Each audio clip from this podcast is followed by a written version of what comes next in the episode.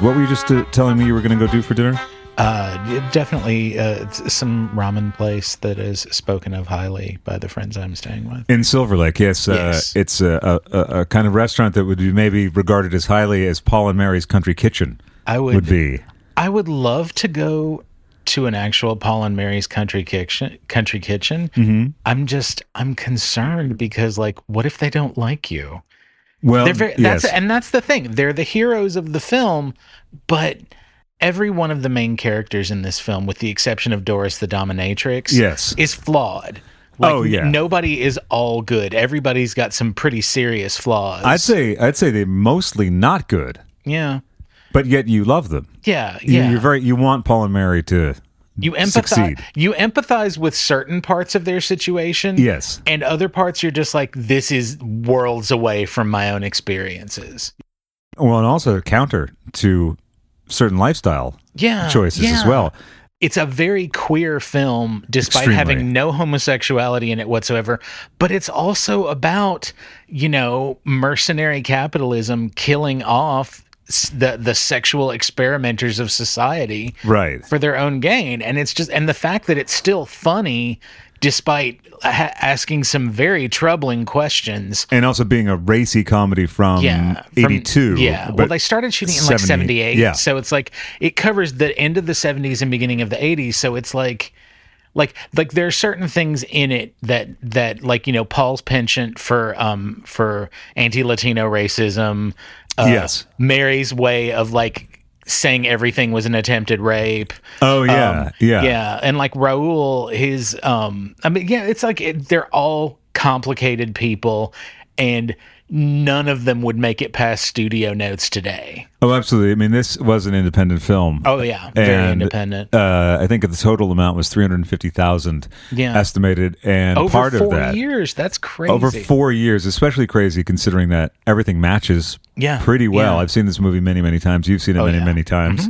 Uh, I'll probably paste an intro at the beginning, but we of course are talking about eating Raoul. Yes. Yes, the classic Paul Bartel, Mary Warrenoff, uh, Robert Beltran, and Mm-hmm. uh, Mr. Gugu, classic. Yes. Yes. If anyone out there is familiar with Mr. Gugu, please do drop a line because in the end credits, there's an interesting one for Atmosphere, which of course is the Yeah. uh, ADR people, basically Yeah. the party or, or the sounds. people who are and- like hanging out in the background of the party scenes. and exactly. stuff. That's a, a, a, ver- a salient point indeed. And we want to know who Mr. Gugu is. I gotta know because Yeah. I'll tell you who else uh, I'm a fan of in this that we see in that we know of. Not Uh-huh. not Mr. Google. We don't know who that is, but we are big fans. I think we can say that confidently and correctly.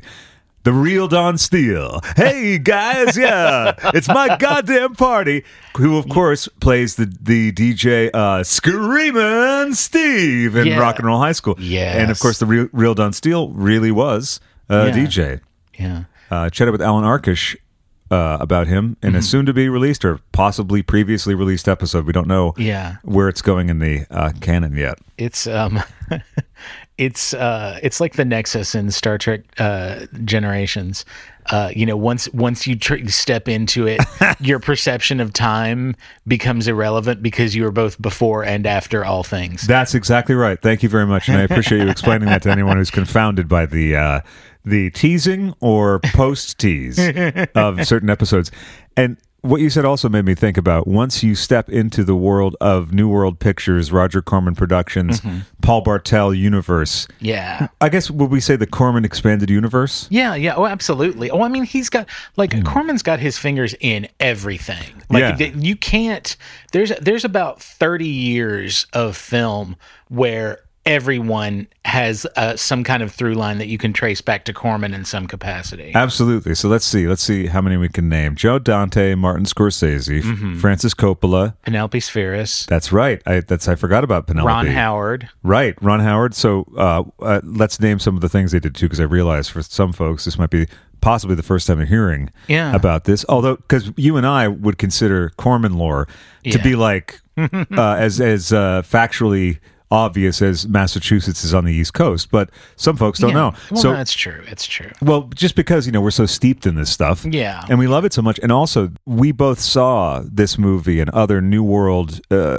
associated pictures because it's not a New World film, but it's uh, Right, yeah. Paul Bartel was a Corman staple. Yeah, yeah. This one got put out by 20th Century Fox, Isn't that wild? which is wild. Thankfully, thankfully that the rights uh, reverted to the estate of Paul Bartel, and all of his films are currently uh, controlled by Janus. So Criterion's got all of them for the U.S. That's very good news because for a long time you could not get any of them in digital form. Although I had a VHS of scenes from the class struggle in Beverly Hills, Uh, but Kino Lorber did a really good Blu-ray of that. I have a nice copy of that.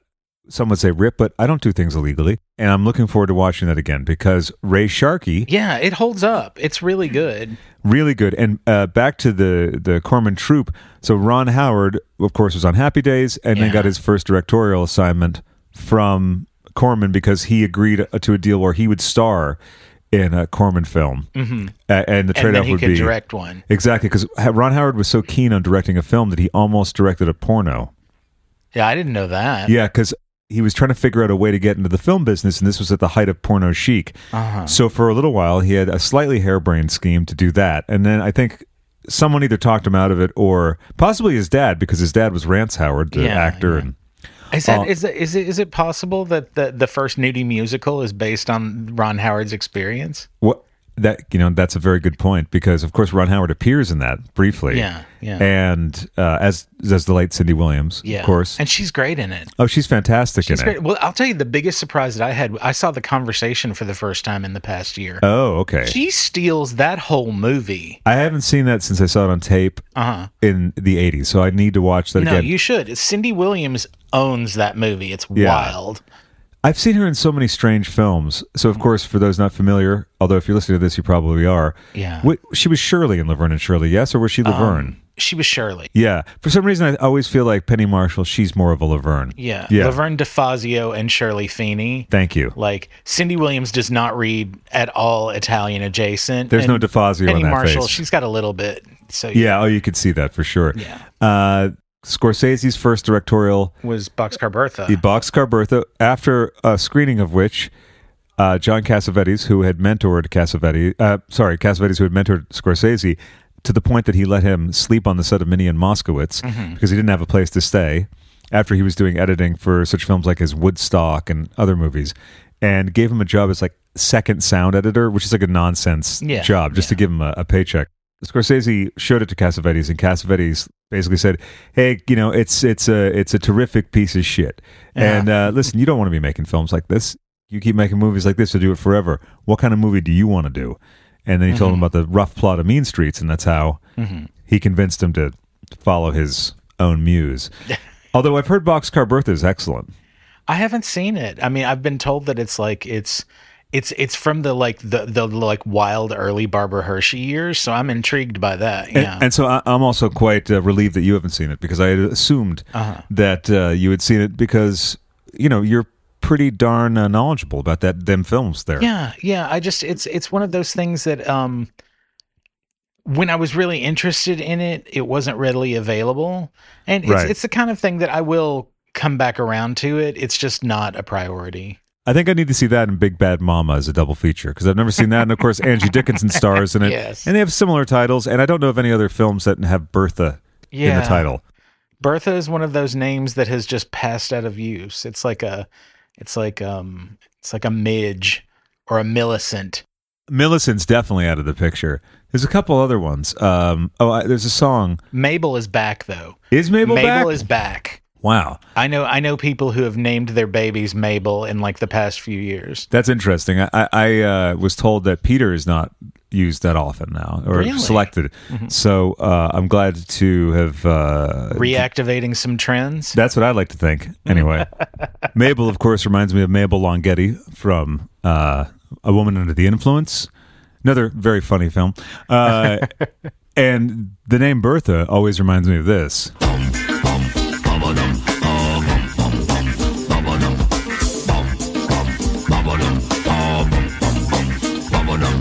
The party was jumping when Bertha got off of her stump.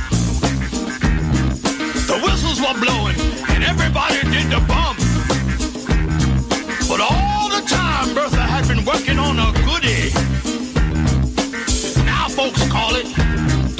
butt boogie. When Bertha Bell didn't believe, she started the Bertha Bell No question. Boom, boom, ba-ba-dum, I mean, ba-ba. how fabulous is that? The Jimmy Castor Bunch with Bertha Butt Boogie. I like the phaser that they've got going on subtly in that one. Right. It's uh, a It's pretty solid, I think. yeah. The name Bertha it represents a sort of like steely iconography of the past that Yeah. we just don't have. Marge is another one. You don't hear a lot Yeah. of Marges or Margarets in general, I don't Y- think. y- It's it's more Maggie. Yeah, It's- you're they're right. leaning- and that's because That's of right. The Simpsons. That's absolutely true. The thing about the Corman Expanded Universe is that when, as a kid, I saw this and then watched Death Race 2000 and then saw that, oh, wow, the guy who co wrote and directed Eating Raoul directed this. Yeah. And this is pre internet. So then you're playing this fun game of looking for the New World logo or looking for Corman. Yeah. And then this you is start- this is even before Microsoft Cinemania. yeah, exactly. So, I mean, think about how difficult that was, folks. That's how old I am. Now tell- what was Time Microsoft is Cinemania? coming for all of you. it was a CD-ROM. oh, It was okay. it was before before the IMDb, but it was like Yeah. 94 and 95. Wow. Like you, Cinemania, you could look stuff up and um it was it was it was all over my uh, film school at NYU. oh, okay. I can imagine because that would be like the ultimate video movie guide. Yeah, yeah. Did they I mean, give, it was it was like it was like one of the, the like big Malton books, but on a CD-ROM. and I used to have this thing called Video Movie Guide, which was like the Malton book, but I don't. It wasn't accredited to like a known author. There was someone who wrote it, or a Yeah. group of people. or it's just compiled from um, from holdings. So, well, no, it was the same kind of review for every movie, and most of my favorites had turkeys uh, next to them, like Sergeant Pepper's Only Hearts Club Band, etc., and so forth. A few other people, like Joe Dante, for instance, and Alan Arkish, worked together cutting trailers, and that's how they got their start. Because then they proposed to Corman that they use a bunch of unused footage or sometimes used footage to make Hollywood Boulevard, also starring Mary Warrenoff. Yes. Uh, Mary And- Warnoff is all over those films. all over them. And of course, I d- developed a deep, abiding crush for her that uh, extends to this day. She's amazing. It's like it doesn't matter who you are or like what you you're into or what you want out of life. Yeah. Mary Warnoff represents all of that. She really does. Like she covers all the ground. She does. And for anyone who's into like a, a, a kind of a mean dom type, Yeah. well, forget about it. You'd be sold over the moon. I, I just like every aspect of her. Uh, yeah, she's really funny. She's got Hilariously great funny. comic instincts. Yeah. Uh, she's she's a great actor. I mean, I think uh, I think she is a a treasure. She's in also a Murder She Wrote episode, women in prison themed. Wait, there's a. They, did they send Oh. Angela Lansbury to prison in an episode? She goes to visit as a guest lecturer, and then there is some kind of kerfuffle. Uh, the nurse o- uh, kills herself with an overdose of morphine, uh, and the her special friend prisoner, who she's helping get meds to another prisoner. It's a whole convoluted plot that I wouldn't want to ruin. Um, but basically, it's a women behind bars episode of Murder She Wrote with Mary Warrenoff, Adrian Barbeau. oh damn! Yeah, who has two different murder she wrote. She's also in one uh, playing a TV executive. So it's pretty good stuff. I'll have to send it to you. I think it's season five. Oh, Don't quote me on that. We could we could look it up, but why bother doing that? So yeah, lots of folks through the Corman world, but that's the thing. It it very much shaped a large part of my aesthetic. ch- Checking out and chasing down these films, I And- believe it, yeah. Right, and then you'd read about them, like for instance, Cannonball, directed by Paul Bartel, kind of the predecessor to the Cannonball Run in a way, because it's about the same sort of race. Uh, not as funny, uh, and not as good as Death Race 2000. Which is just great. It's fantastic, and that was made because they wanted to rip off Rollerball and get it out before Rollerball. yeah. And they ended up making a better movie than Rollerball. This is what I hear. I, I keep not seeing Rollerball for some reason. I couldn't pass a test on it, but I remember watching it specifically because like this has got to be fascinating, and like there are things about it that are interesting, but like yeah, Death Race 2000 wins. wins all the time, and they blame everything on the French as well, which is the, you know very prescient. So this movie, Eating Raoul, uh, was also not solely written by Paul Bartel, which is a common uh, misapprehension. And I found this little clip from uh, a cable access interview with the host Coca Crystal. I think I know what her leisure activities uh, partially involved. This would have aired around the time as Robin Bird's show interview watching the World of Wonder show with Love Connie uh, called Manhattan Cable, I believe. Will get a sense of what I'm talking about. And Mm-hmm. if you don't know, look up Robin Bird, very sex positive person who had her own cable access show at the same time that Chris Stein uh, had uh, and and and the other guy whose name I'm forgetting, which is terrible, Um. uh, had TV party. Now, Dick is laughing. Dick, you were writer on this film. That's right. And you must be thrilled and proud because it's doing so well. Yes, well, I began the movie uh, with Paul, and I wrote the first draft of the film. So I was like principal writer and also, in a sense, co-director um, of the movie. So I've been involved with it from the beginning, and um, it's largely a, a total collaborative thing. A team effort. A big team effort that not only was the people that worked on the movie, but just people that gave us suggestions, directors like Joe Dante and producers like John Davison, who just lent their input to it to get it to where it was today. For instance, being a comedy, we had to do an awful lot of screenings and winnowing it down until the form it is now, because a lot of stuff is just extra fat on it that we had to like take off. And all those people that he mentioned, they're people that we had met working for Corman. Roger Corman Yes. produces very, very low budget films. And You appeared in many of those low budget films. yes. yes. You're proud Many, to say. many, many. Yes, no, actually, I, I, I don't mean to put that down. I have a tremendous cult following, Yes, indeed. and uh, they've been really nice to me. Well, you also started off in the avant garde theater or movies with Andy Warhol's Chelsea Girls and, and various movies of that sort. And now you're in the mainstream. Well, that's questionable. Uh, the movie did Mm-hmm. phenomenal business, right? Yeah, yeah. I mean, well, it was like they, they- it didn't cost very much, and it was one of those that just like you know it did uh, art house and indie theater business, and then it was really big on video, Yeah. and then it was on cable a lot. So I mean, like they were smart with the money on it. It actually uh, ran for quite a while theatrically. Oh yeah, yeah, like yeah. quite a while, and it was um, a few million dollars at least it made. Yeah. and the money that Paul Bartel's parents got by mortgaging their house was repaid. Yeah, and then which is some, good. which is very good. So let's describe the plot to anyone who hasn't seen the film. Yeah, uh, Paul and Mary Bland are um, Paul Bartel and Mary Warnoff. They are a a unique couple. They're married. They're devoted to each other. They, They love are. each other a lot. There's not a lot of sexual energy in um in their marriage from what we respect. Like honestly, like modern audiences looking at it now, Paul reads is very ace. Paul definitely reads as asexual. Yeah. yeah. and he and Mary have a very sweet marriage in a their bizarrely attired home, which is just you know it's all pre to postmodern furniture and it's spectacular. And they've you know they've found the thing that works, and they live in an apartment building beset by swingers. Yes. It's like it's like they moved into the Starliner from uh uh Cronenberg's that came from within. Yes, exactly. and it's just like they're the like the two regular folks and all around them is just like Hedonism. unmitigated vice and Yeah. um so that you know they're not particularly happy about it and um you know money is short paul loses his job Mary's a nurse and nutritionist, but um, yeah that's but not she getting her doesn't- e-, very far. she doesn't get respected very No. much and what they want to do is just open a little restaurant paul and mary's country kitchen and what they're met with constantly is harassment from other people. yeah assault uh, of actual assault and yeah. Yeah. and then attempted a sexual assault of Mary Yeah. constantly and also she's constantly being propositioned yeah and yeah I think one of the overriding themes of this movie is that like a lot uh, entitled straight guys yeah are assholes oh absolutely and there's a lot of things that still ring true today this is another reason why Mary Warrenoff is so good is because she is she is a good enough actress that you believe that she's in danger because I have no doubt that actual Mary Warrenoff can handle business and she could take any of the any of the guys in this movie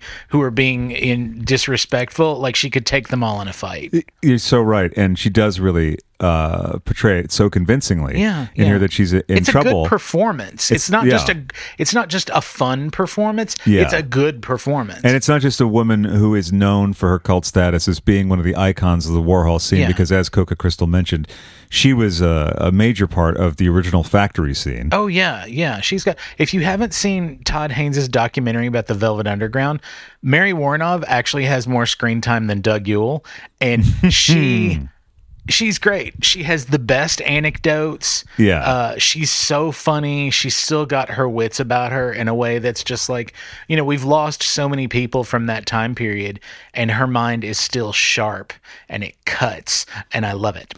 yeah, same here. And I still find her hot oh yeah, to this yeah. day No, in, she's in still every got- era.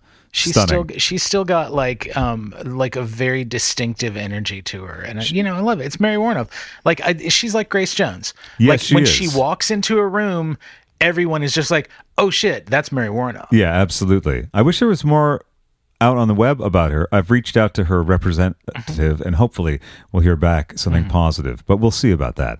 Uh, and but back to the plot. yes Um, so yeah, they're offended by the swingers. They're in a bit of a pickle. They want to open a restaurant. yeah and then quite inadvertently they accidentally kill someone who breaks into their house uh, because he thinks he's going to a swingers party and instead he's like breaking their home and they accidentally kill him and so like well what are they going to do but he's got a bunch of cash on him And also, he comes back in yeah after he knows that Paul is indisposed. Yeah, because yeah. he had someone sort he of had he delay had him. Doris the Dominatrix, who is the who is the force of chaotic morality in this film. It's true, and which is true in many uh, aspects of life. Trust the Yeah. dominatrix. Yeah, they know Oh. honestly. they they'll at least tell you how to get around. and they'll tell you the truth. Yeah, And so the truth teller in the film is Doris the dominatrix. So Yes. we see that sort of the, you know what it is? It's the consensual kink people Yeah. that are okay.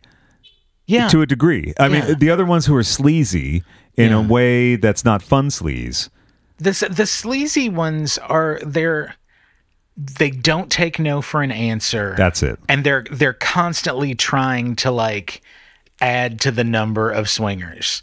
It's so odd to try and discuss this film being made and coming out when it does um you know in the face of the uh, AIDS epidemic. Yeah, exactly. That's right when it came out too. Yeah. And there's Yeah. a, there's a lot of there's there's a lot of tightrope walking that this film does. right because uh, uh, in, in a way it's just like a goof on like a, a kind of couple that would have no sex would be committed to each other like an ultra uh, um, arch parody of the 50s Yeah, yeah. lifestyle which goes to so far as they sleep in separate beds Yeah, yeah. And Mary at some point says, "Oh, uh, oh no." Paul asks, "Why do they do it? Are they crazy?" So the asexual thing uh, i- Uh-huh. Yeah. would be borne out by this And because he doesn't Mary's have just any like, uh, "No, they're conception. sick." Yeah, they're sick. I don't mind a little bit of hugging and kissing, but I Yeah. mean that's far too much. and it also uh, pillories the uh, way that a woman can't actually have sexual desire because Yeah. Mary clearly later on, Yeah, like she is, does. she is she is the ex- accessing and exploring her own sexuality um but it's you know it's it's it, it can't be just done something that's done straightforwardly No, she. That's right. She has to. Uh, it's jiggery pokery in many uh, uses of that term. Because later on, she is seduced by Raul, Yeah. who rescues her from one of the yeah uh, yeah he perps. kills he kills ed begley jr Robert Beltran kills Ed Begley Jr. who- Yes. and hilariously, it's the hippie who's the most aggressive Yeah, male he's the most assault violent, attempter. Yeah. Yeah, much more so than the Nazi or the uh, Yeah. the, the the the little person with the Great Dane. Although Bobby was kind of a shit, I think Bobby was probably like I'm, Bobby Oh, yes. is just as aggressive, and he's like at breaking their shit and fucking up their house. That's right. And Bobby is the one who is into infantilization and Yeah. Mm-hmm. the mommy fantasy. So yeah, they place an ad after they they kill the swinger and Uh-huh. get all the cash off of him. they see an opportunity. Exactly. So you know, uh, th- this is the land of opportunity. yeah, yeah. And, And- what's more American than finding an unethical way to make a lot of money real fast? Yes, exactly. And then demonizing the people that you're taking advantage of. yeah, Mm-hmm. yeah. which they do in spades. And I think that is also what helps to color Paul's racism. And Yeah, also, yeah. Paul's a vicious snob. yeah. uh, yet doesn't have sort of the funds to be so and is wildly impractical has this very extensive ware, er, ware wine, rare wine collection that he doesn't want to part with. Yeah. But- and that's it's his defining characteristic. Yes. Yeah, it's, It's his identity. Yeah, yeah. And it's like it's and the thing about it that's really interesting is there's that great scene like when when you first realize that they have separate beds and stuff and they're in their cute little matching pajamas that like match the trim of the bedroom itself. There's that great moment when when they're like I'm so glad we found each other. And Yes. it's like it's adorable because yeah, they're both like out of place in this period of time in the early 80s, but it's also their neuroses and their like their like negative traits are also compatible. Yes, that is the magic of their their Yeah. union. Yeah, because they do have some negative traits. They're very judgmental about Mm-hmm. most people. They're almost fascist. Yeah, no, they they are. They there's there's there's well, I mean, it- it's the closest thing I can compare it to are the Saw movies Okay. where there that's an is- interesting and that's not the movie I would have thought that you would have uh, yeah compared well it to. because it's like it's um it's this whole idea of like whoever is currently in power sets up what their vision of morality is and as long as you like submit to that and you you conduct yourself according to the morality of whoever has the like the the threshing machine or whatever Yeah. that um that it's sort of like what it what it does is it it removes responsibility from the people who become followers because they think no we're we're just following the rules Right. um and it's there's there it's it's it's very troubling it's the the the the Saw films are deeply fascist um uh they're the complete opposite of the Final Destination films So I've never seen Final which Destination. they're completely egalitarian uh, morality what you do in life is irrelevant because death comes for us all Interesting. Now, see, the Saw films, I never saw more than the first one Mm-hmm. because I, I felt it to be like torture porn. I just couldn't. That's hack that. okay. Let's hold on. I'm going to stop you right there. Okay. And it's because like I'm not defending the Saw films. Uh, the phrase torture porn really bothers me. Please expound. Because it's used to describe a series of films, a subgenre of films that a lot of people are just like, oh, well, that's the worst and most base kind of horror movie. And I'm like, they're not horror films, they're police procedurals. And Interesting. they're what run on like Saturday night TV on oh, CBS. No, no. I, I say that in the same, I would put SVU in the Yeah. same uh, Yeah. bracket. I, They're I not- can't watch that either. It- Yeah. there's something. But like the the, Yeah. the the phrase torture porn a lot of times gets used to beat up on horror movies. Agreed. And I'm I'm like I don't think you're being accurate. Um, not you. I think just No, in I know- I general know what you're people saying. use that Yeah. term. Uh, because they're they're not horror films, they're police procedurals. Right. And that's where that's where their structure comes from. And that's where the, the gory details come from because you have to justify the system of power that, that relies on the police to come in and maintain order. Yes, Um, a- and that's why SVU, which I did like at first, because I like the original Law and Order, because I like procedurals. Yeah. Uh, but, and also I like character actors. Because Chris Maloney can get it, and Ice T is awesome. Yeah, exactly. Also, I love you know we love genre. Yeah, Right. So yeah. the walk and talk, Yeah. love that in a, in a police procedural show or uh, uh, like any cop movie from the 70s I'm there. I want to see it because also I think a lot of the cop movies, one that's sometimes bandied about as being uh, homophobic, busting, which was recently discussed on Video Archives, uh, the fabulous podcast you're prob- probably already very well aware of. uh, but I hadn't seen it. I'd kept missing it when it played at the New Bev. So I finally watched it and I was like, this isn't homophobic. This is showing how fascist the cops are. Yeah. Well, and but a, a lot of times there's like there. It wasn't until very recently that we as a culture were willing to have the discussion about fascist tendencies amongst the cops. Hmm. So it's just like you know the reaction to things change. Um, well, it's like like the the best example is I, I programmed a queer classic series uh, this past year, and one of the films I showed was Basic Instinct, and I got some pushback from people like that's calling Basic Instinct a queer movie is like calling Driving Miss Daisy a black exploitation film, and I'm like, no, it's not um, because you know the, the basic instinct is a vision of bisexual supremacy um, but it's also like in 1992 it was just like there are not worthwhile cops these are people who Yeah. found a way to justify and um, re-up their insecurities um, you know with the ability to like murder without um, being held to any sort of Justice. yeah, yeah, and Yeah. it's um, so th- it's just wow when you watch Basic Instinct again. Like, because in the '90s, Michael Douglas was the hero. Um, you know, he was he was a cop on the edge, and just Yeah. like. But here's the thing: now we understand a cop on the edge is a villain. There's Right. no such thing as a heroic cop on the edge. No, I Like- mean, it, and you go back to like Dirty Harry, all of that stuff. Although, interestingly, the second entry in the Dirty Harry series Mm-hmm. is about this uh, ring of really hard right fascist, serious Yeah. neo Nazis that have infiltrated the police force. Uh, not that that would ever happen in real life. I'm, I Um, cannot believe that in the year 2023, we are still having to deal with Nazis. I, I can't. Well, and, like and our more so than grandparents, yeah, our recently. Yeah, grandparents yeah, dealt with this. yeah. Um, it's just it's staggering to me. I- it's wildly depressing. yeah, yeah.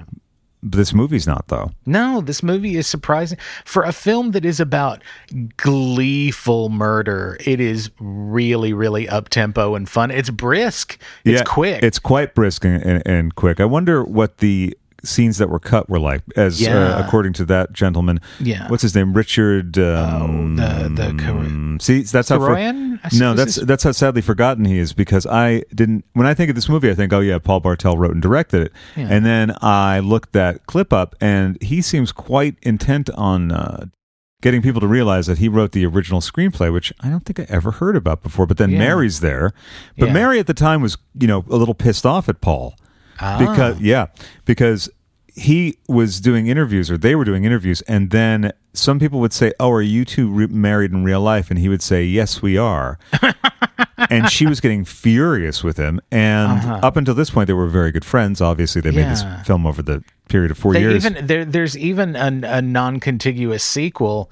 Um, well, it's it's not a sequel, but it's just they appear as Paul and Mary Bland at the beginning of the uh, Jim Wynorski film Chopping Mall, which Yes, is indeed. part of the the um, uh, Corman expanded Corman universe. expanded universe. yes. Exactly. And that was one of the delights of Chopping Mall. Yeah. And then that leads to other films, of course, Mary Warrenoff and Terror Vision Yeah. with one of my uh, cult favorites, Garrett Graham. Uh-huh. And Fernando Rey. Oh, like, that's a right. hell of a cast right there. It really is. Richard Blackburn. Uh-huh. Sorry, Richard, if you're listening. Uh, we forgot your name. We just listened to a clip of you. But I think I was thrown because she said, oh, Dick's laughing. And so I'm like, Dick, what's his name? Yeah. So he's co writer with the thing. But again, Mary Uh-huh. Yeah. was uh, upset with Bar- Bartel also because when he got funding for his next film, which he Uh-huh. got pretty quickly after the success of this, and I think it Mm-hmm. was not for publication, yeah. he said, I'm going to get a real actress, uh, Mary. Oh, That's what she that's says. not- yeah. That's not. That's not cool. not cool at all. So they had a bit of a falling out for a little while. I Uh-huh. Oh, That's- know. that makes me sad. makes me sad too. And also, so, uh, something else to make you sad is the sequel that almost happened called Bland Ambition. That's a great title. Great title. And in the pr- the premise of Bland Ambition was they are operating the country restaurant very successfully, but then some local mayor or or local si- uh, blah, blah, blah, some local elected Civic official. authority. Thank you. Uh, is offended when he's not recognized at the restaurant or something, or he's given poor treatment at the restaurant. So he launches some campaign against them. So then Paul and Mary decide that Paul is going to run for office against him and then they adopt a kid to bolster their image. That's the only reason they adopt the kid. Uh-huh. And the kid turns out to be like a bad seed type. Uh-huh. That's all I know uh, about it fully. It was 10 days from rolling camera when Vestron, the investor, Yeah. pulled out Yeah. and they lost funding. Uh, but I think Bartel had a series of films that almost happened a number of times. Yeah. And the reason being that Not for Publication, his first film after this, was a huge flop. Yeah. I've never seen it. Have you? Uh, no, I have I have it on VHS somewhere. It's uh, Nancy So do Allen. I. yeah, We've both it's- never seen it, Yeah, it's and we have Nancy it. Allen. Nancy Allen and David Naughton. That's wild. That's, yeah. It's wild. Uh, David Naughton's con- g- career is a, a weird one too because American Werewolf in London. Everyone wants to deal with them. Al- Although I guess Making It was before that, wasn't it? um, yeah, yeah. Megan, it was like seventy eight or seventy nine. That's right. Then Midnight Madness. yeah, that's a fun one. That's a great one. That'd be a great movie club. the, w- the the one of his that I know is uh, is Private Parts. Oh yes, Private That's a Parts. great one. That is a fantastic, creepy, creepy, creepy movie. So that's Paul Yeah. Bartel's first feature. I, I think it's believe. his first feature. Yeah, yeah. Interestingly, it is in the Corman Expanded Universe, produced by Gene Corman. Ah, How did Paul Bartel? Do you know how Paul Bartel got connected to Corman? I I don't. I don't. It's hazy. It's all hazy. yeah, it's it's hazy. But what's but what happens is uh, because it is all about connections, you know, like so Paul and Mary, they've got their system going. Yes. They've start they placed an ad as Naughty Nancy and Cruel Carla and they get all sorts of perverts who like come to their house to fulfill their like elaborate BDSM sexual scene and they get clonked over the head with a frying pan. Yeah. Um, and then, um, well, once th- initially that's that's as far as they get before they, you know, they take the money out of their pockets. But with And, the and they introduction dispose the uh, bodies in the trash compactor. and the trash compactor, Yeah. but then then uh, the third part of our triangle of leads, it- Robert Beltran as Raul Mendoza comes in as a locksmith who fixes their locks and then like sneaks in the night of to try and rob them and discovers like, wait a second, why is there a dead Nazi on the kitchen table? yeah. and he's on the kitchen floor. Sorry. oh, that's okay. Yeah, and then so so then they go into business together. Because they wake up in the middle of the night and see what's going on. Yeah, yeah, So they they all just realize, well, we can all make money out of this. So they give the bodies to Raul, which he sells to a dog food company uh, for a by the pound rate. And we find out he also like takes the sh- the clothing to consignment shops, and he's selling the cars of He's the like victims. a he's like a deer hunter. Use Yeah. every part yeah of the deer. he's not he's not wasting anything he's very he's he brings the gift of organization to what paul and mary are doing He really does. The infrastructure Yeah. Mm-hmm. is there with Raoul. yeah they have the willingness to kill with a frying pan but they didn't they didn't know how to maximize this willingness to kill uh, until Raoul becomes part of the picture and then and then it just sort of um you know that, that that goes well for a while but then of course anytime there's money like it- it- suspicions start happening and paul's just like i think raul wants to have sex with you and mary's just like oh you men and and raul is like i don't think paul appreciates you so it's like it's a love triangle that just happens to be going on this like very elaborate uh murder cannibalism scheme Yes, exactly. Well, d- I don't think cannibalism enters into it until much later in the film, though, does it? Um, well, not directly. I mean, like it's it's sort of the the the bodies are being taken care of for a while before we find out that they're going to the doggy chow thing. Yeah. Although there's an inf, there's like a suggestion at the taco Um, yeah, stand. Yeah, yeah. But There's an then he's eating there again, so I don't think Yeah. that would be where he dumps the. yeah, yeah. There's bodies. there's um there, but it's it's it is like if if if cannibalism is like one of your like make or break issues then it's gonna break you because Yeah, like skip it's, it's this one. yeah it's it's definitely it's it's it is a vibe throughout it And like trigger warning, which I may put at the beginning of the episode, there's attempted sexual assault. Yeah. Uh, there's well murder and stuff, but I mean Yeah. that's you know if you're gonna you get that in every movie these days. yeah Uh, so yeah, well, it, it's not necessarily for not for the faint of heart, but if certain things really very- wig you out, Yeah, it's like it's it is a screwball comedy that that takes some very unpleasant things and finds the laughter in them. yeah, exactly. And it uh, it handles everything in a certain tone that to me to me is hilarious. Mm-hmm. Yeah. and it still seems uh, transgressive now. Oh yeah, yeah. I think well, I think I think um because of the plague years, I think I think that there's no way to experience this film without thinking about how it's sort of indirectly representing the the, the HIV plague. Definitely. Even with the script being, you know, cooked Yeah. up in the late Years 70s. before, yeah, yeah. Years before. Cuz I don't cuz I don't think at 82 the swinger scene was like really still happening. No, no. um, I really don't. Yeah, I don't. Although but it might have been. it could have been. And also it is heterosexual Yeah. largely swingers that are the seem to be the most pernicious purveyors of uh This is gonna sound real bad what I'm about to say. Oh but good, I'll- that's what we like.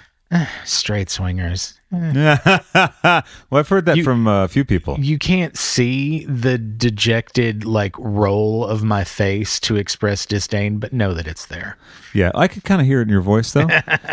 and our favorite couple that's not Paul and Mary Yes, Susan and Moose. Yes, Susan and Moose, Edie McClurg. Edie McClurg, Yes. the God-given treasure, Edie McClurg.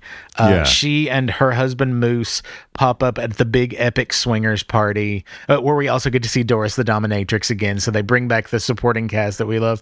But uh, yeah, Susan and Moose, they're um, they're into B and D, but not S and M. Yeah. They met at the A and P. That's right. And yeah, it's just great.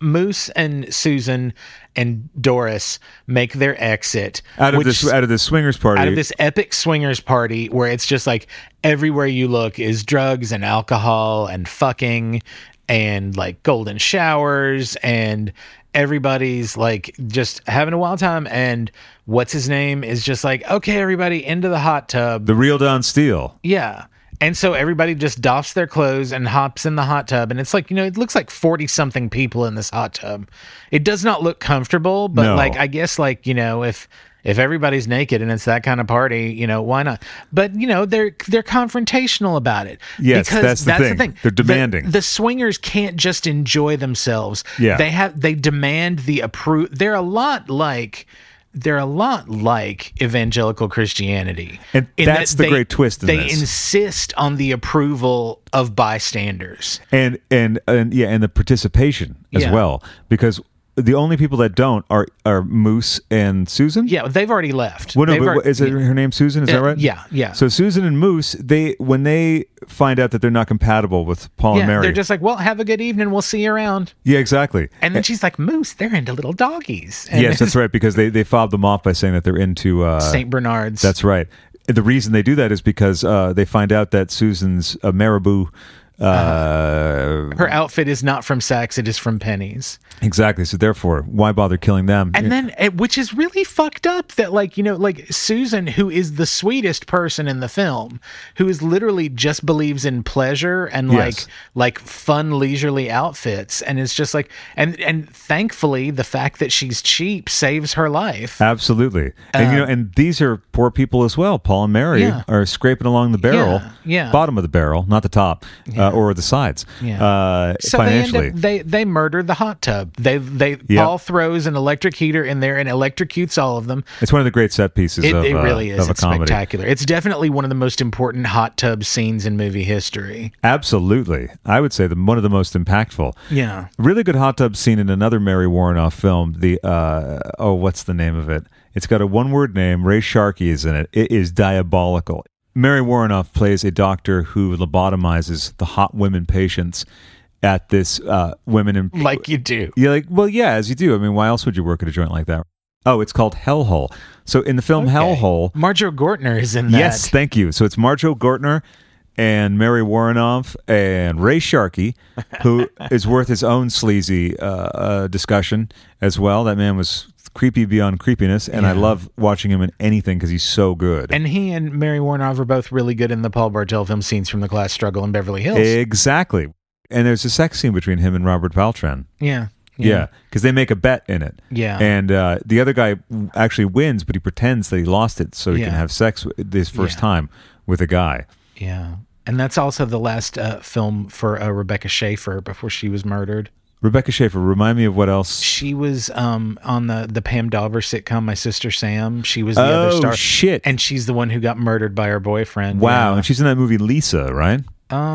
She might be. I just I just know Scenes from the Class Struggle is her last film. Yeah, Lisa was a movie made by, By uh, Gary Sherman, who Thank did you. Poltergeist 3 Yes. and, and um, Vice Squad. Deathline and uh, yeah, Vice Squad. Vice Squad's Vice Squad is a great LA movie. It's a brilliant LA movie. It's fantastic. It's not for this faint heart. Uh-huh. It's very rough. Uh, so where were we? We were talking yeah, about th- they the just swingers. killed the hot tub. They killed the hot so tub, They, yeah. they make forty thousand dollars in one night because off at of this all point they've figured out the, the cars. the cars thing, and they're all Rolls Royces and all Mm-hmm. Yeah. that stuff. And in the meantime, so Raul has been having sex with Mary yeah, over and over again, Yeah. and she she later will claim that it was against her will. But it's they're, they're, it's very complicated. Yeah. and it's like it's like and here's the thing: like it's obvious that Mary still cares very deeply for Paul, but it is not my place to evaluate women's sexuality because I'm not a woman and I don't know how to to understand. Let's just say it's a very complex aspect of this performance, yes, and um, I would be very interested in what uh, women critics had to say about that, about that aspect of Mary's character. Well, here's what I think about it. Essentially, in any film like Psycho, Mm. etc., that we might have discussed recently or might be coming up soon, Yes. sexual repression leads to bad things, Yeah. a different kind of amorality. if you will, because they, they are basically immoral people. They're killing people Yeah, to yeah. get money for the restaurant they, they want. So it doesn't matter what happens as long as they get theirs. and they they dehumanize their victims. That's exactly the thing. like they are they are fascists. That's I mean, the It's thing. like it's it's it's yeah. It's um But so are most of the swingers in the movie. so Yeah, it's not necessarily about is swinging bad or is bisex- Yeah, uh, yeah. sexuality uh, bad. It's funny, I, I forgot how to say the word bisexuality when I say it all the time. the reason why this movie's portrayal of the swingers I don't consider sex negative is that it's sort of how like you know the like the standard rap for the the biblical story of Sodom and Gomorrah and it's just like oh you know that they got to die they're doing all the queer things there and it's like but like if you look at the actual text it's because they were bad hosts it's because they were rude to the people who were coming seeing raped Yeah. and this film seems to very explicitly be addressing that Yes. how it's like it's not it's not the like horniness that means that they should die it's the fact that they're rude and they don't help their fellow man and they don't listen Absolutely. And that's true of every bad person in the movie Yeah, that yeah. gets off. Like Buck Henry, Yeah. brilliantly Oh, he's playing the awful. back. Oh, He's yeah. awful, He's yeah. very sinister. Well, did Yeah. you ever see his um, uncle, whatever, uh, the uncle, oh God, what was it? Uncle Ron or something like that sketches on Saturday Night Live? They would not air today. Uh-huh. They would not air today. Uh-huh. Um, I don't know if I should describe them or not, but wha- well the, the people who are listening have an internet connection yeah, go let look up. them let them discover it and regret that for themselves rather than just being like oh it's another thing craig sent me to that that traumatized me but I'm telling you, that's what it, it will possibly, Because or I you'll find guarantee it you- darkly funny I because. guarantee you, some of your listeners have that little checklist, and it's just like number of times Craig traumatized me. Oh, And sure. it's like when it gets to a certain number, you're gonna get a very terse email about it. Yes, So- but I have before, but it's usually with things like the Richard Simmons album then where he sings or Uh-huh. you know, Ada said she was slightly disturbed when I played her uh, Paul Anka's You're Having My Baby. She she'd never heard it before. Yeah. She was horrified and I knew that that's what would happen. Or when I played Chrissy Chipeka um Hey Little Tomboy, the Beach Boys song. Uh-huh. I mean that's a horrifying song. yeah, oh, no, there's lots. There's Like a the- lot of problems with that song. The history of pop music. I mean, that's one And of the I most say that- offensive songs. I say that as someone who has performed Benny Mardona's "Into the Night" at karaoke. At, at that, at least it's just he's like going to take a minor across state lines for Yeah, improper yeah. uh, deeds. But hey, little tomboy, are you familiar with this one? Um. Okay, that you I know what feel that like means. probably. no, you know what that means. that means that you're going to be familiar with it in about two minutes All right. because it's pertinent to the discussion, right? Just like everything Oh, yeah. else we say. Yeah. Uh, and there's two versions of this song. I think I'm going to play the unreleased version because there's a certain uh, section in the bridge that is rather um, alarming. Oh no. Yeah. Well, listen, if you want to do it, do it right. Uh, you know, in terms of pre- presenting the uh, hideous underbelly of the Beach Boys. Now, for some reason, my internet connection is, uh, ma- you know what it is? The internet knows what I'm up to, and it doesn't want me to uh, foist this upon you because the internet cares. People think it doesn't. It's kind of like Videodrome in that way, but it's uh, much more benign. Let's see. Here we go. Okay, now this is the unreleased version, but again, this is not very much except for the very important bridge section. Hey, little tomboy, sit here on my lap. I got things that I gotta tell you. No more skateboards, put away your baseball mitt, your rough 11 days are through. You could find new places to go, whoa, whoa. You could see that boys love you so, whoa, whoa. They're doing it all over the world. Hey little, hey little, hey little tomboy. Time you turned into a girl. Hey little, hey little, hey little tomboy. They're doing it all over the world. I have to pause for just for a moment because, in addition to the horrifying content that will continue to get worse as the song goes on, lyric wise, in addition to that, almost as glaring is the crime of hack that is going on in the lyric writing because it's time to turn into a girl. Uh, They're doing it all over the world, just like surfing, just like uh, hula hooping. Now we got to continue because we, we're compelled by the power of Christ. Hey, little tomboy, I've had my eyes on you, thinking what a girl you could be. At this stage, I'd like to bring the, everyone's attention to the fact that we have now a second narrator who has a very creepy, uh, disturbed man over by the dumpster vibe, rough voiced, uh, clearly worse for wear. This would be Brian Wilson, the author of the song. So now there's two different people that have been talking about this tomboy, and it gets worse. Mmm, I smell perfume, let's try some cut off jeans. Look at all the changes I see. I'm gonna teach you to kiss. You're gonna feel just like this. They're doing it all over the world. Hey, little, hey, little, hey, little tomboy. I saw a look on your face, and I want to know what I- you're thinking. No, it's honestly what it's making me think is, is it's making me realize that how one of my favorite Beach Boys songs is intrinsically fucked up, and it's uh, "Roller Skating Child" off of "Love You." Oh, yeah, that's which a is bit- the only Beach Boys album that I own. But like "Roller Skating Child," I mean, like you're referring to someone as a roller skating child in Yes. the title of the song, but just the chorus is like, you know, we'll make sweet love when the sun goes down. We'll even do more when your mama's not around. What more is he talking about? and, and why, when your mama's not around, you're Yeah. a 40 year old man at this like point. you're making sweet love while the mom is around so like what sort of escalation are we talking about Yes, exactly. Even more when Mama's not around. Yeah. What the hell? Yeah. Bringing in friends or something like that. I mean, yeah there's a there's just a lot of there are a lot of beach boys moments that you just sort of like you, you do you want do you want to excavate this do you want to like d- sink your hands in and like understand this or do you just like oh harmonies and move on Well, see, the thing is about this song, it, it to me falls into this category of he, Brian's not well. yeah Okay, so Brian's not well, but Mm-hmm. then there's this team of people around him Uh-huh. who don't say this is a little weird because they're still writing from the supposed perspective of, teens, of yeah. teens. But even then, this lyric does not scan properly. Yeah, there are there's- still major major problems. in there's a this. lot going on here yeah and also one could look at this as a, a feminization uh, uh grooming song Yeah. by the beach boys america's sweethearts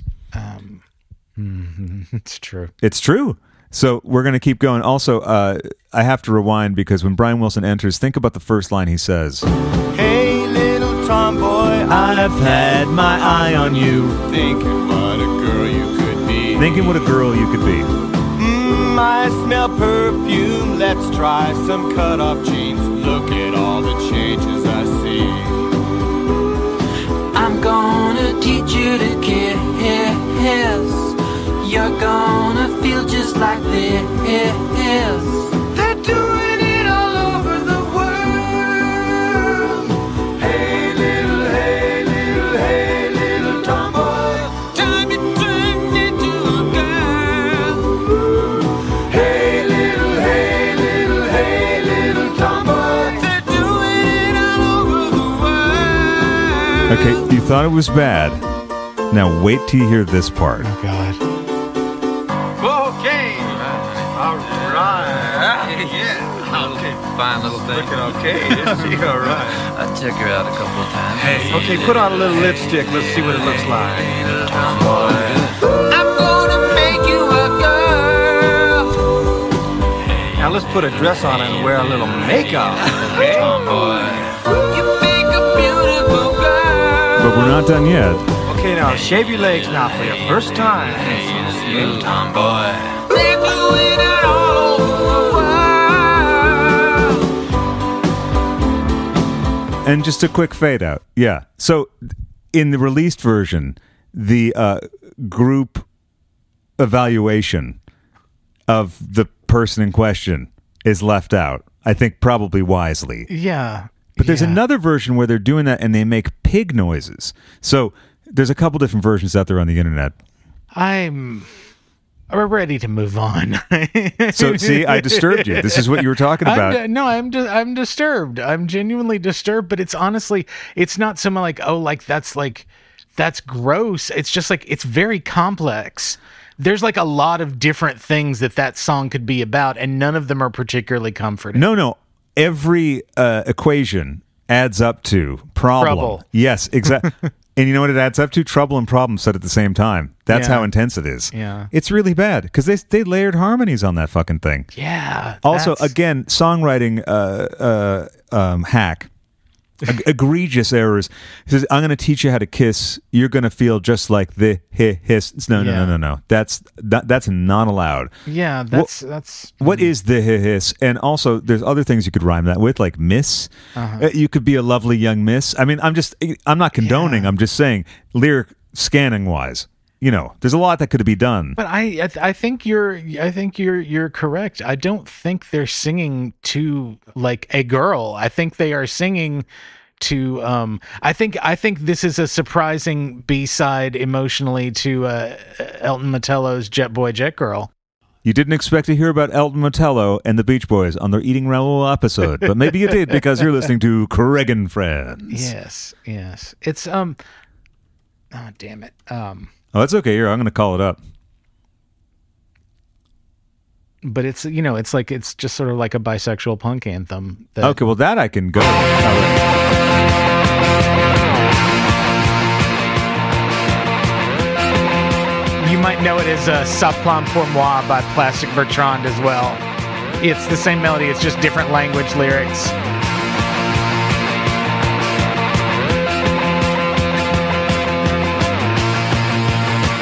Jet boy, jet girl, gonna take you around the world. Jet boy, I'm gonna make and penetrate. I'm gonna make you be a girl. Oh, my God. Jet boy, jet girl, can you tell what's on my mind? She's with him, it drives me wild. I like to hit him on the head until he's dead. The sight of blood is such a high. Wow. He gives me head.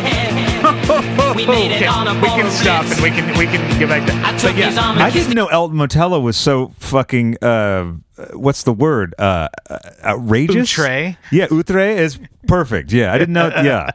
Wow. yeah. Wow, But wow. th- th- it's very popular in the French language version by um, uh, Plastic Bertrand, Supplant pour moi, but it's not it's not the same lyrics just in French. It's a different story. It's it's coming from a very different place. It just uses the exact same music and Wow. arrangement. That is, cr- you blew my mind, Jason. Uh, you know, I'm happy to help. Thank I'm, you. I'm I'm happy to turn around your your like your Ah. you like you played the Beach Boys song and just like oh nothing's gonna be more troubling than this and I was just like aha Sure. Although one w- could say, Yeah. if, if we, it was uh, uh, some kind of voting thing, Yeah. that because it's the Beach Boys, yeah It's yeah. scarier. Uh, okay listeners let let the- the, send in, send in your emails and texts and Yes. and Instagrams let us know which song you find more troubling Absolutely. Jet Boy, Jet Boy Jet Girl by Elton Matello or um Hey Little Tomboy by the Beach Boys Yeah, th- we're please. very interested we're very interested. It- It's a poll that we want to hear results from.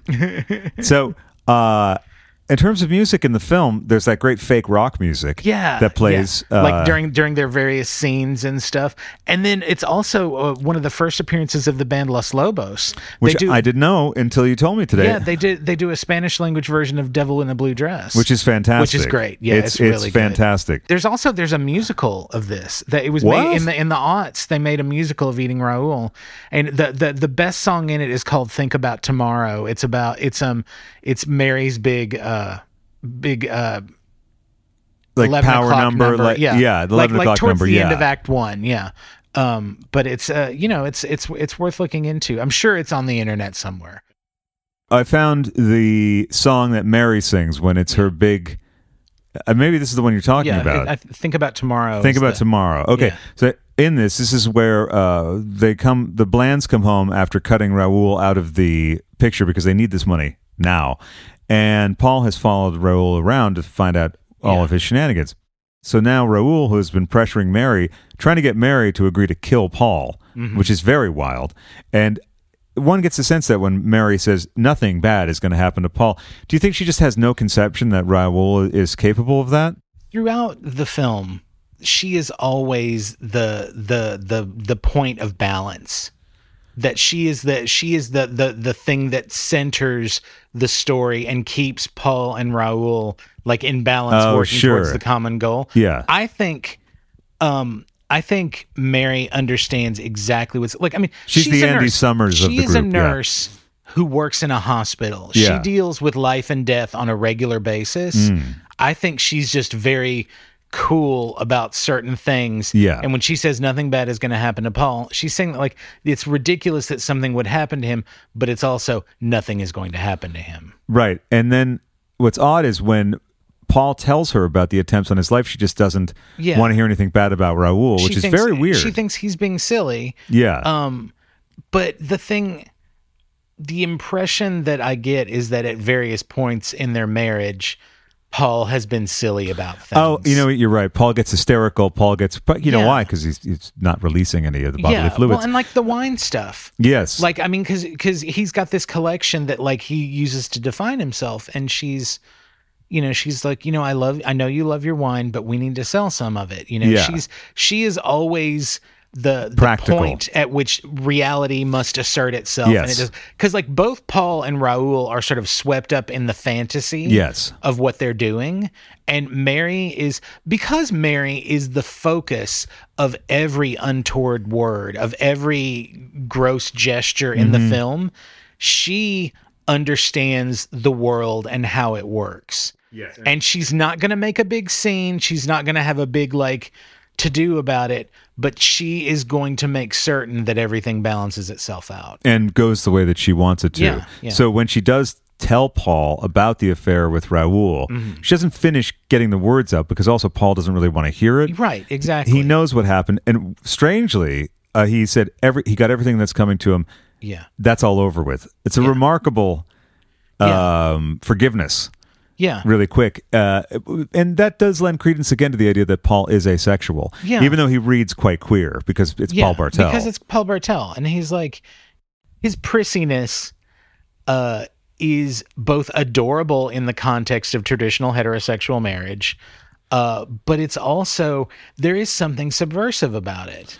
Well, very subversive also because the level of snobbery and then the added racism Yeah. in there, even back when he finds out the name Raul on the key Yeah. service flyer, he says, oh, probably fresh off the boat from Guadalajara. Yeah. Like there's not a tremendous amount of uh, uh, redeeming qualities or wonderful qualities Yeah. about either Paul or Mary, honestly. Yeah.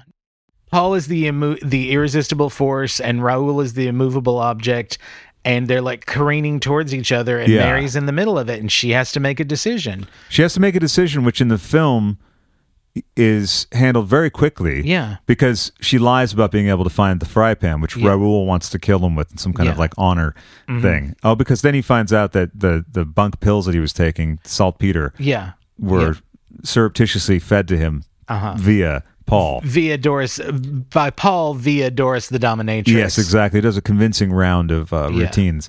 the thing again, and it's why Mary is the point of balance, is because both men are deluded. Like There you go. Paul is well, L- Raul is deluded because he thinks he is, you know, such a supreme lover man that he's going to sweep her off her feet and out of this marriage and into something new. And Paul is, um, well, Paul's not deluded because somebody is actually trying to kill him. He, you know, he's But not it's- deluded in that respect, but he but is he is- deluded in the ter- in the way of having this country kitchen will be the answer to all of our problems. Yeah, yeah. And it kind of is, really. certain extent, To a yeah. certain extent. And that's his dream. He just wants to fulfill this one ambition, Yeah. but he wants to be the most superior of everything. Yeah, yeah. And he likes his wine. He he poo poos absolutely everything else. He's not he's not a particularly emotionally complex character. No. He always has one goal and initially it's to have the best wine collection and then it's to open the restaurant. Exactly. And, And, he's been s- everything else yeah. is is subordinate to that. Yeah, that's absolutely true. Whereas Mary, you know, is she's always the one who's like, oh no, the Instacash card or this or getting the a loan at bank. optimist. She's she's the optimist, but she's also the the pragmatist who's out there on the streets and who knows what's happening. yeah, that's right. Paul is completely clueless. Yeah, He's completely in his own world. And she handles all of the practicalities Yeah. as well as and she's the idea really, person. She's really smart about playing facets against each other Mhm. like that the guy at the in the hospital at the very beginning the first time we ever meet mary Yeah. is like she's being propositioned by this gross patient and she's just like well i'm going to let our resident um ogre uh give you an enema um but- after after letting him think that if that, he that- eats that his meal, she's going to do something kinky for him which does uh, actually like sort of uh, play with that dominatrix uh, thing as well, because also uh, when she prepares the enema kit for him for uh, the gay nurse to uh, gift upon this gross gentleman, she fills it up with ice water. Yeah. Yeah. The- w- when we're introduced to Paul at his job in the first scene, he is used to like he has a devoted fan base who under who trust his judgment Yeah. about wine and you know that's what he derives strength from whereas like when Mary's at work, like somebody's always trying to get one over. Right. Uh somebody's always and so she's she's just a lot smarter about how people are. Mm-hmm. There's some kind of commentary on the jadedness of the people in general in Los Angeles, where Oh, yeah. the uh, People proprietor get shot and nobody even says anything about it. Yeah, he just kills him, and then he starts yelling about the wine because Yeah. the money is the most important thing. Yeah. in, in America. and all the all all of the people in service positions in this film are vicious and mean and evil. Yes. like the sales guy at the sex shop. Oh yeah, and he but he's like the Paul of the sex Yeah. shop. Yeah. The- How dare you call my stuff cheap? Yeah. Yeah. But but but Paul is his his sense of humor is much more subdued. Mm. He's he's doing the same thing, but he's not being as loud or confrontational No, he's being about it. you know, right, and also he when he's upselling people on wine, he wants them to have a better experience. Yeah, yeah. Apparently, the sex shop uh, guy role was offered to Paul Rubens, and he passed, but suggested the actor that then Yeah, played. it's, it's John Paragon who was John uh, Paragon, He was there you go. Jombie on Pee Wee's Playhouse. Right. He co-wrote Elvira, Mistress of the Dark. Um, he's no longer with us, sadly, but he is uh, he is beloved. Elvira's book. Uh, I got it on Audible. great. It's fantastic. Yeah, It's really good. It's really really good. And if you're looking for some inspiration, go to that book because Yeah. uh, whatever career you're pursuing or Mhm. any art journey, Elvira's been through it. she's been through it, and uh, she will tell you the real, real. Absolutely. And quite harrowing stories about Yeah. her growing up as well. Yeah. So we were talking about the musical, and here is Mary's big number. I'm face to face with a critical decision.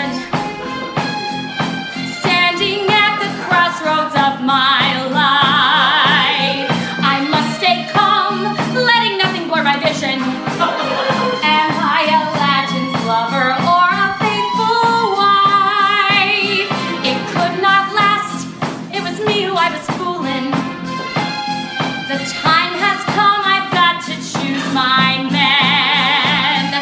Am I gonna bop Paul, or do I do Raoulin? My destiny lies in this frying pan. Okay, I don't think I would have enjoyed this. I really think I would be very cross. Really? Yeah, I just Oh. don't like this. I, I have uh, an issue sometimes with things that Uh-huh. are time honored classics, cult classics especially, that are then just adapted into a musical. They write some songs around it, and it's like, hey, this is familiar to you, right? You know this? So this is familiar to you, and you're going to laugh knowingly because you know this, and aren't you clever because you know this, right? And then uh, we're going to spell out the situation that you already know. I, I think you're being a little harsh. I know I am. I know I am. Okay, so we'll listen to a little more of this, Jim. Am I saying that I'd rather listen to Hey Little Tomboy? I don't know. Maybe, maybe not. One pop, one last pop. This double life I'm leading will come to a stop. Okay, maybe I would enjoy it. I don't know. It just it struck me. I The got the lyrical creeps. wordplay is good. The it's lyrical yeah, it wordplay is. you know, it's good. Okay. I we mean, can move on. We can move no, on. no, we need to hear a little bit more. I, We- I- we it's, uh, don't- we don't have to no, hear but- any more. we- I want to hear a little bit more. Okay, All just right. just I want to see where it I goes. see how it is. uh-huh. I just want to know where it goes. Okay. One bop, one bop, it's over. One bop, one last bop. I can throw away the handcuffs on the riding crop. One bop, one bop, it's over. I may never have sex again. I can't see anyone else playing Paul and Mary but Paul and Mary. I I can I can understand that. Yeah. But I mean it's just it's like it's a different uh it's a different uh, take on the material. I understand. You're being far more generous than myself. So that's okay. I can be an ungenerous grump. Yes, that's true. Always. Yes. That's- I'm- it's me fighting against my Leo nature. it really is. I'm a total egomaniac, and um, I I try and be gracious about things, but at heart, I'm just like I am. I am the worst ravenous egomaniac, like devouring all attention and just like I am going to throw my opinion on you, like I had just opened a tin of paint. Well, see, with me, I thought maybe I'm being too grumpy. Maybe I'm jumping to conclusions, but I, don't- I still It's don't- fun. Yeah, you know, it's fun. It's fun to the, the debate and uh, see.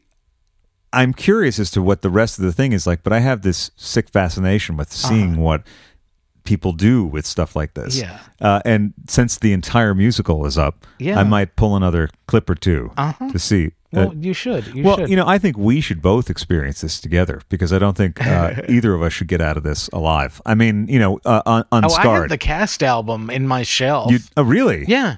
So this like took off, huh? Yeah, it's a thing. I mean, like like musical theater never goes away because there's well, always I someone. like musical theater though. Yeah, there's always someone who'll do an interesting new production or take a, a different take on the material. So yeah, And I guess it, listen, if people didn't do things like this, we wouldn't have Little Shop of Horrors. So I Right, get or that. Carrie.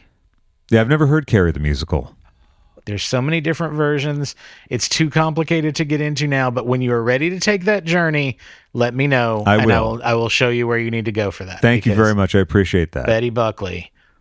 well, I love Betty Buckley, Yeah. so She's I didn't know amazing. that she was involved in the musical. She's she's Margaret. She's the mother. wow. She has some amazing moments. Some of the most like transcendent moments in 80s musical theater uh, are all from that show. But anyway, getting back to where we, we've been at the climactic showdown for a bit. now. Yes, we have. Um, and so Mary has to make the decision and she chooses Paul. She chooses Paul, So- and, and- uh, she tricks Raoul. Yep. And again, to your point that she's the smartest one of the bunch, Yes. Paul doesn't even really realize that she's tricking Raoul. Yeah. Uh, He thinks he's he thinks she's going to kill him, yeah, yeah, exactly. which is just like a way to have faith in your lady, man. yeah. Well, he is a little shook up. He's He is- a little shook up. he- and he is also like he has been confirmed to be correct that someone was trying to kill him. Someone So, was yeah, trying to he's- kill him, and and also that he knows that she was sleeping with him. Yeah, So, uh, fair enough. He's going to be a little. Yeah, Yeah. That would lead him to think that death was on his uh, doorstep. Yes, exactly. Metaphorically. Yeah. Uh, but yeah, so um, but you know, she she kills Raul, and and they're just like, okay, we can move on. You know, they're they start packing they're packing stuff up to move to the restaurant because Because they've called James there, But James is coming over for dinner. and they forgot. and, they there's forgot, only 45 and there's minutes. only 45 minutes And so- he can't run down to Ralph's, which is, by the way, where Mary prefers because of the produce right exactly exactly she's no gelson's person um or Vaughn's. yeah so the title of the film which has been there all along now we understand what it means because she has to throw a dish together and serves up raul and it's delicious james from the valley is just like this is really good I hope this is a permanent fixture on the menu. Yeah, and she's just like, mm, no, it's it's it's limited time only. And then Paul is just like, it's amazing what you can get out of a cheap cut of meat if you know how to prepare it. Yeah. None of these people have changed. They're exactly the same, but they're moving into a new phase of their life because Raul is no longer with us and they got everything that they wanted. There's no the the cops must- reprisals. the cops must be very bad at their jobs or they must not care because it's swingers and I think it's more the latter. I think it because- is the latter because the only headline that we see about it is the little person. yeah, the little person, and um, which is so yeah, it's interesting. The, uh, this film is like it's it's a breezy little comedy, but there's a lot going on. Yes, there absolutely is. Mm-hmm. Loads going on. And also in the credits, I was happy to see that the little person is credited as little person. Yeah, yeah, they're using the correct terminology. Yeah, very I'm respectful. guessing they just asked him.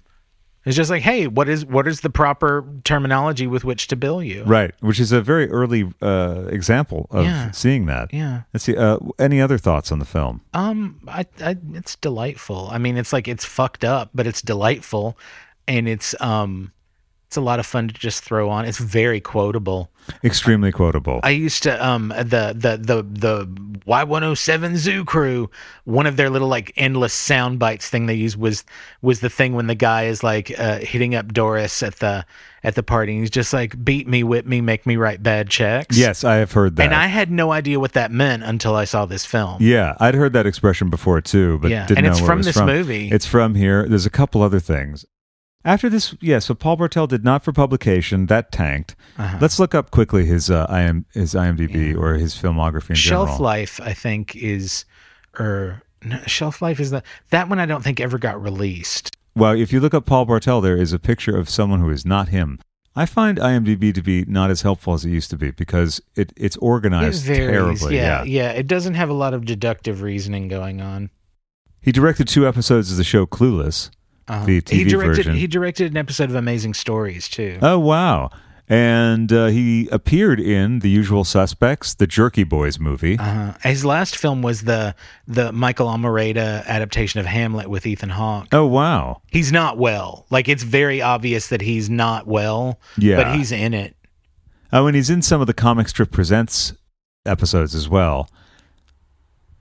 I have to recommend uh, for further viewing scenes from the class struggle in Beverly Hills. I haven't seen it yeah in a long it's great time. it's great And he's in Baja, Oklahoma, which I've been meaning to watch, which is an HBO movie directed by Bobby Roth, uh, who directed this film called Heartbreakers that I have to show Uh-huh. you sometime. Oh, And- that's yeah. I know. I know about that's a, a fun city. Put that out. Yeah, it's fantastic. I saw a screening of it at New Beverly with the director. Great uh, Tangerine Dream soundtrack. And he, of course, was in Munchies and uh, Shakedown, the Peter Weller, um, Sam Elliott film. And, of course, Follow That Bird, the Sesame Street film. Uh-huh. Along with Sandra Bernhard. Yes, that's right. They're, that's right. They play together in that. Oh, and of course, the role that we've neglected to mention that many people might know him from if they haven't seen this film. He is uh, Mr. McGroove in uh, uh, Rock and Roll High School, Yes. the music teacher. That's where I first saw him. When was the first time that you saw this movie? Do you remember? Um, it was on a V. My my step my dad and my stepdad they had um a very s- a impressive VHS library of stuff. They would just they would just tape three movies in a row off of Showtime or Sure. whatever in the early eighties, and it was on one of those tapes. Okay. Uh, and I saw it, I think, off the CBS Fox home video that I got from the store that my brother worked at. Here's the thing about not for publication. The success of Eating Raoul enabled Bartel to raise three million in finance, which was ten times the budget of Raoul, for a screwball comedy called Not for Publication, and it was a box office disaster. But more successful was the later effort, which we forgot to mention, Lust in the Dust. Yes. Starring Tab Hunter and Divine. And, Lainey Kazan and Nidra Voles and um what's his name uh uh the redhead kid from Children of the Corn Oh yeah, right. and um And you know who was approached to be in that film? Edith Massey. and Anthony Perkins. Really? Yes. I, I Oh, can't that remember would what have been- role, but Tab Hunter and Bartel met with Anthony Perkins. That would have been hysterical. Anyway, apparently it was the last time Tab and Anthony saw each other. I mean, my guess would probably be as if if, if Tab was still going to be playing Abel, that um they they would have had uh that Perkins would have played uh Hardcase Williams, the Jeffrey Williams role. Okay, probably. Uh, no, Yeah. Jeffrey Lewis. Jeffrey, Jeffrey Lewis. Lewis. yeah. Okay. Um, but he's he's sort of the villain of the piece. I mean, He played it. Yeah, he could be a good villain. Yeah. Now, real quickly, he's in White Dog, the Sam Fuller movie. Ah, and which is great. I've never seen it. I want to. Christy McNichol. yeah, it's very good. And he's and in Paul Winfield. Oh, I love him. I love Paul Winfield. Uh, Into the Night, great Yes. uh, film loaded with cameos, a John Landis film that really would be a good movie club. And I David actually, Bowie's in I it. think that might actually be John Landis in that scene in the bank who walks past. I think it is Mary, too. because he's got a special thank you in the end credits. No, that's him. Yeah, so in the bed, that's him. He had that Yeah. exact look. That's got to be him. Yeah. And they make a, a point. He's not just an extra. He's a guy that bumps into Mary. So and they all work together at the uh, Corman thing. Well, Mm-hmm. uh, there's too many other appearances to really mention about Paul Wartel. and that's and he's also the um the the teacher. The science teacher in Frankenweenie in the in the first version in the original Tim. Yeah, uh, not the stop motion animation one, but the uh, but the, the the actual short that he made. yeah. Oh, and then of course Bartel and Warrenoff appear again, sort of together in Get Crazy, the Alan Yes. Arkish Yes. uh, New Year's Eve classic that's now Which on is- Blu-ray. Electric Larry. Yeah, you're a big fan of Electric I'm a Larry. big fan of Electric Larry. Yeah, so I am still I. maintain he's a robot. I maintain that Electric Larry is a robot. I can't remember in my interview with him. I think I asked about yeah, that on he your said behalf. he was like the angel of death or something. Yes, yeah, because he's So- because Electric Larry is based on a roadie for the dead, Uh-huh. who was oh no no not a roadie for the dead, a guy named Larry I think Uh-huh. who was always sweaty, always jacked up, and always uh, basically fed the crew at the Fillmore drugs. Uh-huh. Right on. So I think any other thoughts before we um, close Um, this out? No, I'm I'm good. I'm, Shelf life. There's a note uh, here. Let's do this because we want to be thorough. yeah. Not concise. We want to be thorough. Uh, Shelf Life, 1993 film, struggled to find distribution, was originated as a stage show, and was shot on a very low budget. And that's all it says. A work in progress was screened at the Palm Springs Film Festival, and then the film was rejected by the Toronto Film Festival, and that's all we have on it. There's no uh, home I video just or I anything. just know uh, Olan Jones is in it, Yes. and she's supposed to be really good in it. But yeah, I've never had a chance to see it. Uh, well, uh, Jason, thank you for joining me for another Absolutely. lovely chat, Absolutely. but a fabulous film that I hope you all enjoyed. Yes. Yes. Now I know why mother taught me to be true. She meant me for someone exactly like you. Treat yourself right and head on over to patreon.com slash Craig and Friends. Look at the reward tiers, see which one jumps out at you that you desire the most, and then just go for it. Grab life by the suspenders and pull at patreon.com slash Craig and Friends.